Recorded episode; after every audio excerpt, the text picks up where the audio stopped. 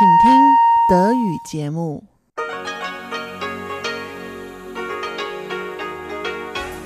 Hier ist Radio Taiwan International.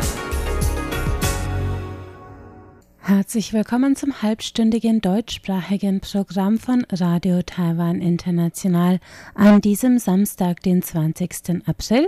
Am Mikrofon begrüßt Sie Karina Rother und folgendes haben wir heute für Sie im Programm.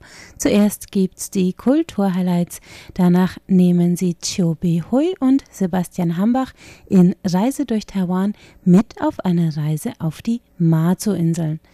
Was die blauen Tränen der Mazu sind und vieles mehr über die Inseln erfahren Sie gleich nach den Kulturhighlights.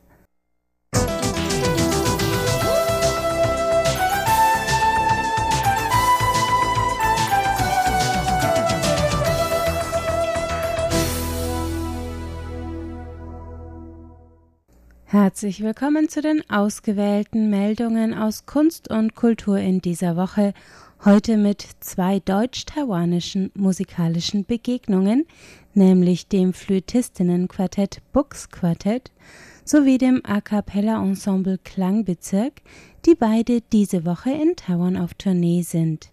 Des Weiteren hören Sie von der Performance das Stereoskop der Einzelgänger des Ensemble KNM aus Berlin, das an diesem Wochenende im Weiwuing in Kaohsiung gespielt wird. Am Sonntag, den 21. April, beginnt in Tainan in Südtaiwan die einwöchige Konzerttournee des Blockflötenquartetts Bux Quartett. Die vier Flötistinnen, drei aus Taiwan und eine aus Deutschland, lernten sich beim Musikstudium in Köln kennen, wo sie 2016 das Bux Quartett gründeten. Das Quartett beweist auf dieser Tournee mit einem Repertoire von Renaissance über Barock bis zu zeitgenössischen Kompositionen die Klangvielfalt und Versatilität von Holzblasinstrumenten. Denn der Name des Quartetts leitet sich vom Material ihrer Blockflöten ab, dem Buchsbaum. Mit Unterstützung des Goethe-Instituts ist das deutsch-taiwanische Quartett am Sonntagnachmittag in Tainan, am Dienstag in Taitung, am Mittwoch in Hualien und am Freitag, den 26. April um 19 Uhr im Wenshui Kulturzentrum in Taipei zu hören. Die Tournee schließen die vier Musikerinnen mit ihrem Big Tree Musikworkshop am Samstag, den 27. April in Taichung ab. Noch mehr Musikalisches aus Deutschland gibt es an diesem Wochenende in Taipei, wo das A cappella-Duett Klangbezirk heute zum Konzert einlädt. Die beiden Sänger Tanja Panier und Matthias Koche präsentieren gemeinsam mit deutschen Gästen und 15 A cappella-Talenten aus Taiwan ihr neues Album auf einem Gala-Konzert im Konzertzentrum Hana Space. Das Konzert liegt genau in der Mitte der zweiwöchigen Taiwan-Tournee, die Klangbezirk am 12. April in Taipei angetreten hat und die sie nach Auftritten in Penghu, Pingtung, Hualien, Yunlin, Hsinchu und anderen Kreisen am 28. April in Geelong beenden werden. Die Konzertreise ist eingebettet in das Chunchang, das Spring Vocal Festival das Taiwans New Choral Foundation 2007 als Plattform für den taiwanischen Austausch mit internationalen A cappella-Künstlern eingerichtet hat. Doch Klangbezirksverbindungen in die chinesischsprachige Welt reichen noch tiefer. Bereits 2010 gab die Gruppe ein Album mit dem Titel Mandarin Songs heraus, das neun A cappella Interpretationen chinesischer Lieder in chinesischer Sprache enthielt. Auf der aktuellen Tournee stellen Klangbezirk ihre neue CD mit dem Titel Chor Klangbezirk vor, die 2019 erschienen ist. Darin enthalten sind A cappella Chorstücke in vier verschiedenen Sprachen, die Klangbezirk mit insgesamt 150 Sängern und Sängerinnen aus Taiwan und Deutschland aufgenommen hat. An diesem Wochenende ist im Theater- und Konzerthaus Weiwuing in Kaohsiung, Südtaiwan, das Ensemble KNM aus Berlin mit der Tanztheaterinstallation Das Stereoskop der Einzelgänger zu sehen die von dem internationalen Berlin-basierten Musikensemble 2015 kreierte Installation tourt derzeit durch Asien und ist am 20. und 21. April zu je drei Terminen täglich im Weiwuing zu besuchen.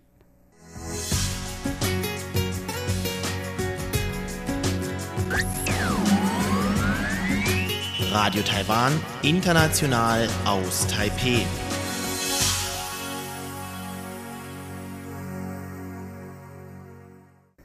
Reise durch Taiwan laden Sie jetzt Chiu Behui und Sebastian Hambach ein auf eine Reise auf die Mazu-Inseln.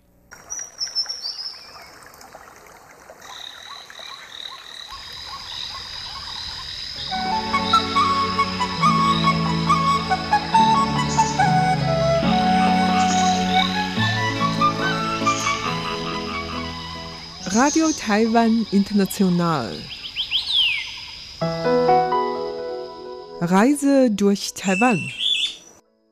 Herzlich willkommen, liebe Hörerinnen und Hörer, zu unserer Sendung Reise durch Taiwan. Am Mikrofon begrüßen Sie Sebastian Hammach und Chobi Hui. Sebastian war vor kurzem auf der Insel Mazu Mazu ist eine abgelegene Insel, gehört zu Taiwan, liegt allerdings kurz vor der Küste Chinas. Mazu wollte ich schon mal hin, aber bis jetzt habe ich noch keine Gelegenheit hinzugehen. Und du warst schon da. Wie bist du denn zu Mazu gefahren oder bist du geflogen? Ja, es gibt tatsächlich diese beiden Möglichkeiten. Man kann entweder mit einer Fähre fahren und zwar von dem Hafen Geelong aus, also in Nord-Taiwan. Das dauert dann allerdings acht bis zehn Stunden. Es kommt wohl auch ein bisschen auf den Wellengang an oder gerade die Saison, die stattfindet. Und die bessere oder schnellere, angenehmere Möglichkeit ist wahrscheinlich, dass man, so wie wir, dann auch mit dem Flugzeug dorthin fliegt und der Flug dauert zwischen 50 und 55 Minuten, also unter einer Stunde auf jeden Fall. Und dann kann man schon von Taipei aus bis dorthin fliegen. Es gibt aber wohl auch noch eine Flugverbindung von Taichung aus Mittel-Taiwan.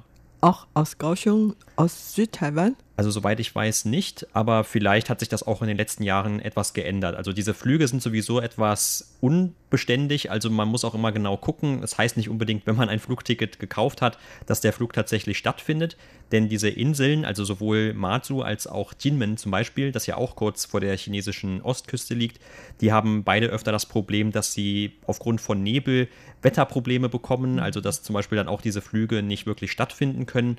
Und das Wetter ist einfach generell recht unbeständig und es sind natürlich auch keine großen Flugzeuge, sondern eher etwas kleinere Maschinen und wahrscheinlich ist das dann für diese Fluglinie auch nicht allzu schlimm, wenn sie mal einen von diesen Flügen absagt. Und an den Tag, als ihr geflogen war, hatte es gutes Wetter oder habt ihr so ein Erlebnis erlebt? Ja, es war wohl eher ein Erlebnis. Also das Wetter war eigentlich schon in Taipei nicht allzu gut. Es hatte geregnet schon ein paar Tage und bei dem Anflug auf Matsu, da hat man dann auch schon gesehen, also eigentlich während des gesamten Fluges, der jetzt nicht sehr lange war, da war nur Weißes zu erkennen auf außerhalb der Fensterscheiben des Flugzeuges. Also wenn man rausgeguckt hat, man konnte eigentlich gar nichts erkennen. Dann bei der Landung konnte man dann schon ein bisschen das Meer zwar sehen, aber es war sehr windig und es hat dann wirklich sehr gewackelt auf den letzten Metern, als der Flieger gelandet ist. Also so habe ich das eigentlich selten bisher nur erlebt bei allen möglichen Flügen, die ich in meinem Leben schon gemacht habe. Und ich hatte schon gedacht, naja, ob das mal gut geht, ob er nicht nochmal vielleicht irgendwie durchstartet und dann doch wieder zurückfliegt oder so. Aber der Pilot hatte anscheinend keine Probleme und mhm. ist dann sehr sicher gelandet okay, es hat sich gelohnt, ne? diese ja, ja. Erlebnis einmal zu erleben. Genau. Und zwar friedlich zu Ende gekommen. Denkt man an Mazu, dann denkt man an, also für mich an zwei Dinge. Erstmal diese Mazu-Statue. Mhm. Sehr, sehr große Statue. Und zweitens die sogenannten blaue Träne vor der Küste. Hast du die zwei gesehen? Ja, und zwar auch beides noch am allerersten Tag. Also vielleicht kann man zunächst einmal erklären, dass diese Insel Mazu heißt und es dort eine große Mazu-Statue gibt. Das ist also kein Zufall. Wobei ich jetzt auch zuerst bei meiner ersten Fahrt dorthin gemerkt habe, dass diese Schreibweise eigentlich anders ist. Also ich habe mhm. immer gedacht, dass diese Insel genauso geschrieben wird im Chinesischen wie eben diese Göttin, diese Mazu, für die auch dann diese Statue gedacht ist. Aber eigentlich ist das das Zeichen für Pferd aber es ist dann der Aussprache nach schon sehr ähnlich, nur der Ton ist etwas anders. Aber trotzdem tatsächlich sind diese Inseln wohl doch nach dieser Göttin benannt, aber eben mit einem anderen chinesischen Zeichen. Ja, tatsächlich gibt es also diese sehr große Göttinnenstatue dort und die war etwas weiter von unserem Hotel weg, aber wir sind zu Fuß dorthin gegangen, obwohl es recht stark geregnet hat. Und von sehr weit konnte man schon trotz des Wetters diese Statue tatsächlich sehen.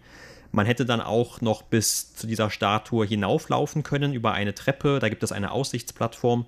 aber weil eben das Wetter nicht so gut war, man hätte dann auch nicht viel auch von dem umliegenden Meer erkennen können.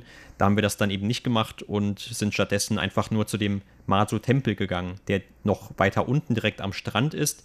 Und dieser Tempel ist eigentlich sehr interessant. Es ist zwar ein recht kleiner Tempel, der jetzt auch von außen nicht irgendwie besonders aussieht, aber angeblich sollen dort die Gebeine liegen von der Mazu, also von der ehemaligen Person, dieser Lin Mornyang, die also ursprünglich eine ganz normale Frau, ein, ein, eine junge Frau war, die dann aber eben zur Göttin geworden ist, wie das in der chinesischen Kultur ja oft vorkommt. Soweit ich weiß, die Monyang war ja früher eine ganz normale Frau, junge Frau und sie hat in einer Taifunnacht ihren Vater und Bruder gerettet, sodass sie selber ums Leben gekommen waren und später wurde sie vergötten oder Göttin geworden. Ihr Gebeine ist dann zu Masu-Insel geschwommen und so, dass diese Insel später nach ihrem Namen genannt wurde. Und auf dieser Insel gibt es diese sehr bekannten Masu-Tempel und diese Masu-Göttin-Statue. Wie groß ist diese Statue? Also wie genau groß sie ist, weiß ich auch nicht, aber es sind schon auf jeden Fall einige Meter. Also sie ist viel größer als eine normale Person und deshalb kann man sie eben auch schon von sehr weit erkennen. Also auch an einem anderen Tag konnte man schon vom Hafen, der auf der nördlichen Seite von Mazu liegt und diese Statue ist auf der westlichen Seite, man kann eigentlich schon vom Hafen aus, obwohl die Insel recht gebirgig ist, also viele Hügel hat zumindest, da kann man schon immer noch einen Teil dieser Statue erkennen. Also so groß ist sie. Und äh, es ist wohl auch angeblich eine der größte oder sogar die größte Mazu-Statue, die es gibt. Ja, Mazu ist die Hauptschutzpatronin der Taiwaner. Also Mazu war eigentlich früher nur Schutzpatronin für die Fische. Allerdings inzwischen hat sich so entwickelt, dass Mazu jetzt zur Schutzpatronin aller Taiwaner geworden. Also Mazu ist ein der einflussreichsten Göttin in Taiwan es gibt ja in Taiwan allein auf der Hauptinsel etwa 500 Mazu-Tempel und in Hongkong, in Südchina, in Malaysia, in den USA und in vielen anderen Ländern gibt es auch jeweils einige Mazu-Tempel. Und daher Mazu, wie gesagt, ist wirklich die wichtigste Göttin hier in Taiwan. Aber du hast vorhin gesagt, dass du am ersten Tag schon diese blaue Träne gesehen. Wo? Und wie. Also das äh, interessiert mich wirklich sehr. Also diese blauen Tränen, muss ich erst einmal vorweg sagen, das war auch eigentlich der Hauptgrund, warum wir gerade zu dieser Zeit zu dieser Insel wollten, denn es ist eigentlich bekannt, dass dieses Phänomen im April, Mai vor allem oder auch Juni zu sehen ist. Und ich kannte das aber auch nur von Bildern und habe mir auch nicht sehr viele Gedanken darüber gemacht, wie das in der Praxis tatsächlich dann abläuft. Von Bildern kannte ich einfach nur, also Fotos von der Küste dieser Insel und dort konnte man dann so einen blauen Schimmer sehen äh, entlang des Strands oder entlang der Klippen. Und das sieht natürlich sehr, sehr schön aus. Also das ist dann auch ein schöner Kontrast zu diesem eher dunkleren Blau des Wassers. Und meistens waren diese Fotos auch von Abend oder von der Nacht aufgenommen. Und das dachte ich mir natürlich immer, ah, das sieht bestimmt sehr nett aus, wenn man dann tatsächlich dort irgendwo steht und auf das Wasser schaut. Oder nicht? Und äh, so war das eigentlich nicht. Also tatsächlich kann man mit dem bloßen Auge diese sogenannten blauen Tränen gar nicht erkennen. Aha. Also man braucht auch, wenn man davon ein Foto machen will, eine sehr, sehr gute Kamera. Und zwar läuft das Ganze nämlich so ab. Also es handelt sich wohl dabei um eine Art von Organismus, der wohl zu einer Art von Algenart und dieses blaue Leuchten, das kommt immer dann, wenn zum Beispiel durch den Wellengang oder durch irgendwie eine Bewegung im Wasser diese Organismen dazu gebracht werden, dass sie ganz schnell wegschwimmen. Und dann leuchten sie kurz auf. Das kann man sich in etwa so vorstellen wie bei Glühwürmchen, nur dass sie eben dann blau aufleuchten und dadurch entsteht dieser blaue Schimmer. Aber der entsteht eigentlich immer nur für eine Zeit von unter einer Sekunde und ist dann eben auch sehr winzig, also wirklich wie von einem Glühwürmchen. Und diese Fotos, die werden eben mit einer sehr langen Belichtungszeit aufgenommen. Das heißt, der Fotograf lässt eine sehr lange Zeit vergehen und bewegt diese Kamera also dann auch nicht mehr von dieser Stelle weg. Und dadurch kommt dann erst so dieses wirklich ganz große Leuchten und dieses sehr intensive Leuchten auf den Fotos zustande. Aber wie gesagt, mit bloßem Auge kann man das gar nicht sehen. Und wie haben wir es jetzt also gesehen? Also wir konnten das auch nicht am Strand sehen, sondern wir mussten in einen alten Tunnel gehen dafür. Also es gibt genau wie in Jinmen auch unter den Mazu-Inseln Militärtunnel, die damals angelegt wurden zur Zeit des Bürgerkriegs zwischen Taiwan und China, also der Kuomintang und den Kommunisten. Das heißt also, in den Granit unter dieser Insel wurden also wirklich große Tunnel gegraben mit Dynamit oder auch teilweise mit Handwerkzeugen, wo dann unter anderem auch Schiffe untergebracht werden konnten, also wirklich eine ganze Reihe von Kriegsschiffen, damit diese vor dem feindlichen Beschuss durch die Kommunisten sicher waren. Und heute kann man diese Tunnel noch besuchen oder kann man wieder besuchen als Tourist. Und dort ist das eben so, weil es sehr dunkel ist in diesem Tunnel. Und wenn man mit einem Boot, wie wir das dann getan haben, durch das Wasser in dem Tunnel fährt, dann bekommt man die Gelegenheit, diese Organismen zu sehen. Aber auch nur dann. Und wir hatten wirklich so eine Schaufel in die Hand bekommen die so ein bisschen aussah wie so eine, eine Kuchenschaufel, wenn man einen Kuchen macht, um diesen Schaum zu schlagen zum Beispiel. Und wenn man damit dann durch das Wasser gegangen ist, dann hat man auch diese Organismen dazu gebracht, dass sie wegschwimmen. Und dann konnte man dieses blaue Leuchten tatsächlich äh, ganz kurz sehen. Aber auch dafür mussten erst in diesem Tunnel alle Lichter ausgeschaltet werden. Also das war schon ein bisschen äh, spannend, kann man sagen, weil wir waren insgesamt vier Boote mit Touristen von jeweils zehn bis zwölf Leuten, die durch diesen Tunnel dann gefahren sind. Und als dann die Lichter ausgemacht wurden, dann haben dann alle erstmal so ein bisschen so, oh, also es war, war, schon so ein bisschen ungewohnt und man konnte auch wirklich gar nicht zum Beispiel das Boot vor einem noch sehen.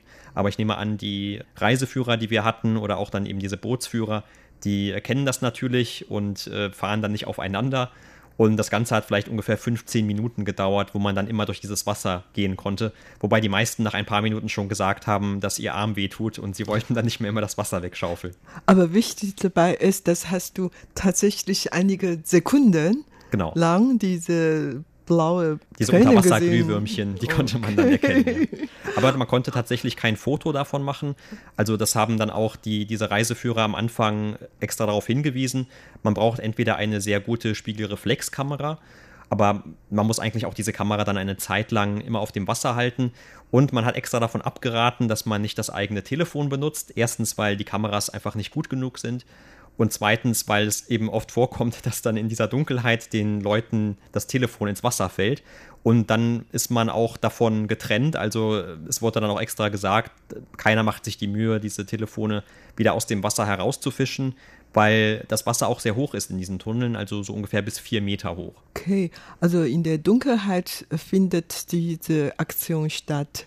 Aber wurde da Lieder gesungen oder sowas? Weil zum Beispiel in Italien haben wir auch ähnliche Erfahrungen gehabt. Wir sind mit dem kleinen Boot in eine bestimmte Tunnel gefahren und der Ruderer hat dann gleichzeitig noch Lieder gesungen und da hört sich natürlich ganz romantisch an und so. Da hat man alles romantisch erlebt und wenn du ja keine so richtig blaue Träne gesehen hast, äh, mindestens wenn ein paar so romantische Momente gibt, dann hat sich wohl auch ein bisschen gelungen, oder? Ja, also wir hatten anscheinend keinen Italiener bei uns auf den Booten, also keiner hat gesungen aber alle waren eigentlich ganz gut drauf, äh, außer wie gesagt, dass sich dann viele, vor allem von den Frauen fand ich, beschwert haben, dass ihr Arm weh tut von dem bisschen Schaufeln.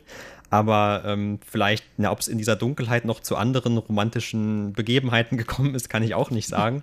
Aber das Ganze, wie gesagt, hat ja eigentlich auch nicht so lange gedauert, also etwa 15 Minuten es war eigentlich fast schon für taiwanische Verhältnisse recht teuer, aber muss ich sagen. Also wie viel hatte es gekostet? Also pro Person 300 Taiwan-Dollar. Mhm. Und wie gesagt, für eine so kurze Zeit, das waren ja auch einige Angestellte dort, die dann eben diese Touristen, also wie uns dann betreut haben. Und insofern war es schon ganz okay. Und es war auch interessant.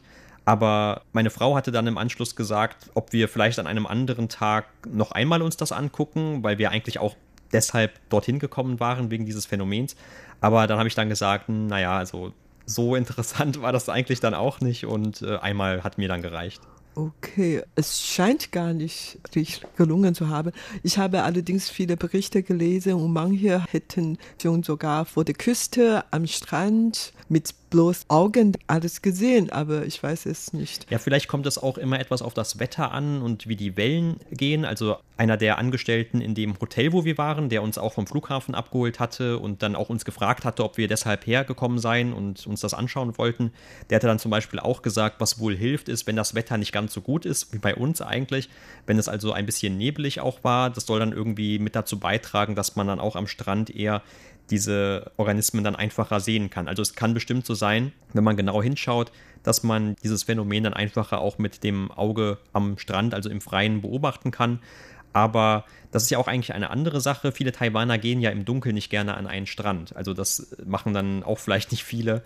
Wobei natürlich, wenn man aufgrund dieses Phänomens, dieser Organismen, äh, diese blauen Tränen einmal zu sehen, dann dorthin geht, da muss man natürlich auch in den Kauf nehmen, dass man am Strand irgendwelchen Geistern begegnen könnte. Mhm.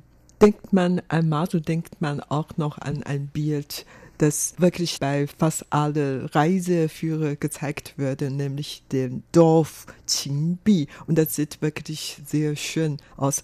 Wart ihr dort oder wart ihr bei einem Hotel oder einer Pension dort? Genau, wir waren äh, in einem Hotel in Nangan. Also es gibt eigentlich mehrere Inseln, die zu dieser Inselkette gehören, aber die beiden größten sind Nangan und Beigan, also einmal die Südgan und einmal die Nordgan.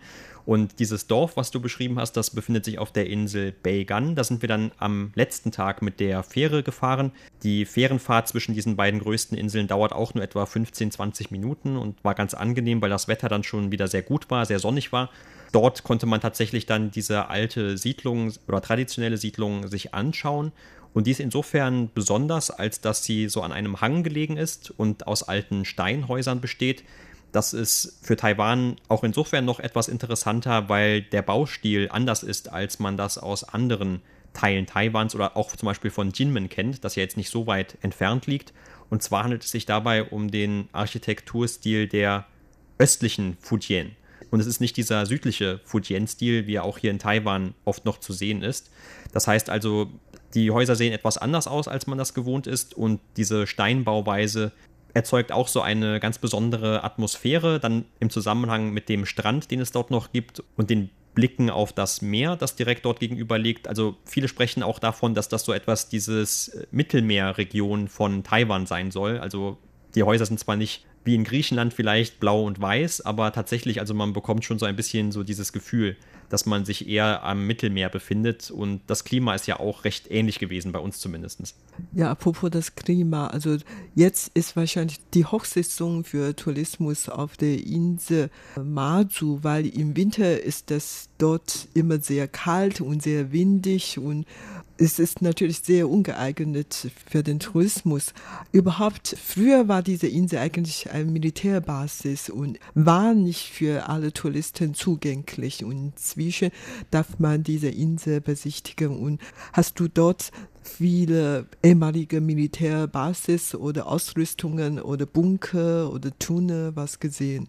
Ja, genau, also abgesehen von diesem einen schon erwähnten Tunnel, was so auch mit einer der Hauptattraktionen ist, hat man auch nicht nur die ehemaligen Militärs gesehen, sondern auch noch die aktuellen, also immer noch dort stationierten Militärs, gerade an dem ersten Tag.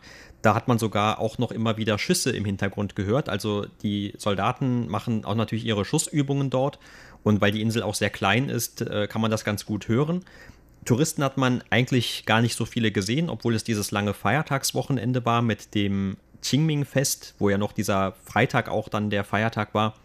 Aber also auf den Straßen konnte man sehr viele Militärfahrzeuge sehen, auch sehr viele Soldaten.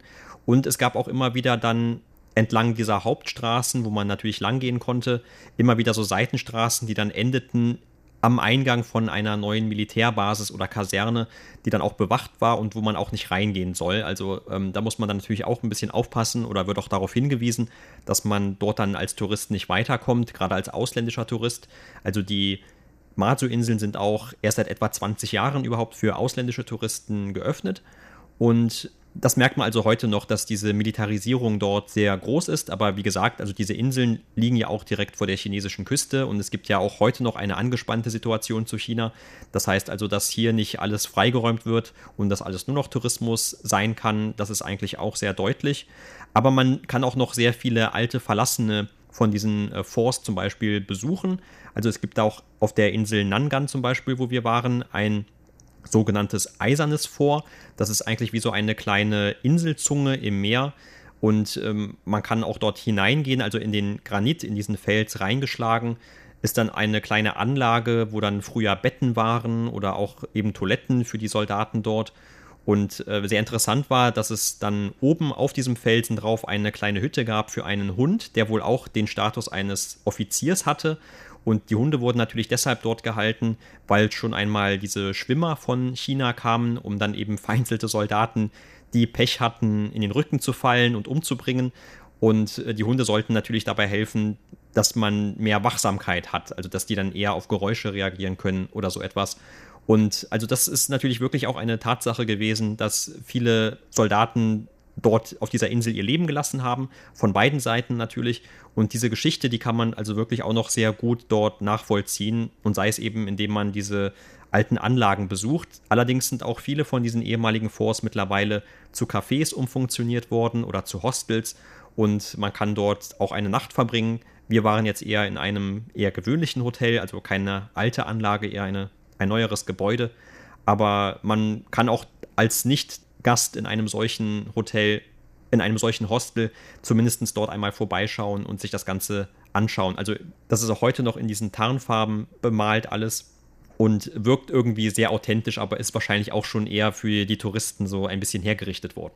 Ich kann mir gut vorstellen, dass diese Insel zwar immer noch weiter stationiert, allerdings die Soldatenzahl ist bestimmt wieder zurückgegangen. Und das ist wohl auch ein Seherort oder ein Tourismusort für viele Militärfans, auch unter unsere Hörerinnen und Hörer. Weil Mazu eine Insel ist und ich kann mir gut vorstellen, da gibt es auch sehr viele Meeresfrüchte, frische Meeresfrüchte zu essen. Und überhaupt Mazu, dort wird auch so ein ganz bekannter Schnaps produziert und das ist wirklich sehr verführerisch für viele Taiwaner.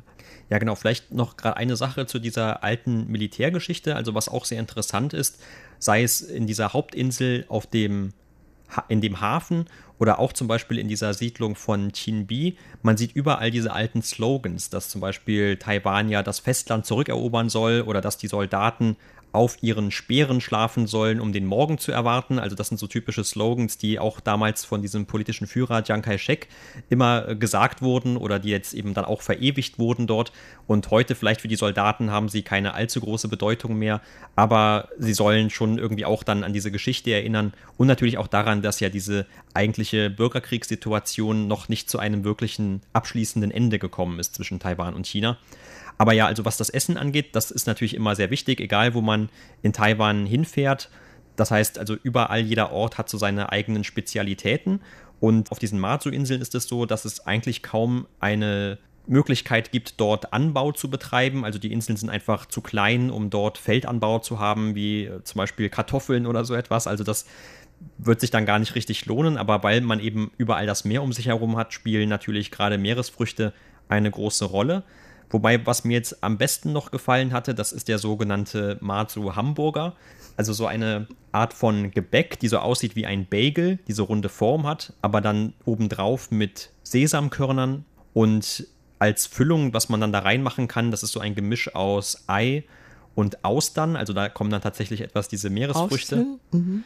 Und das ist äh, war sehr gut, war etwas deftig vielleicht, aber also vom Geschmack her auch, würde ich sagen, für den, für den westlichen Geschmack ganz angenehm, außer vielleicht für Leute, die keine Austern mögen. Aber diese Füllung kann man eigentlich auch etwas variieren, also es kommt dann darauf an, wo man hingeht. Und was wohl auch eine Spezialität ist, das sind die sogenannten Fischnudeln. Und da hatte meine Frau aber eine eher böse Überraschung gehabt. Also sie, sie hatte eigentlich gedacht, dass es sich dabei um ein Gericht handelt, das Nudeln hat und wo ein Fisch dann mit dabei ist. Aber tatsächlich handelt es sich eigentlich um Fischnudeln. Das heißt also, diese Nudeln, die werden in Fischöl zubereitet und gebraten. Und das ist wohl dann, obwohl es eigentlich Meeresfrüchte sind und die Taiwaner Meeresfrüchte lieben, nicht unbedingt etwas jedermanns Geschmack trifft.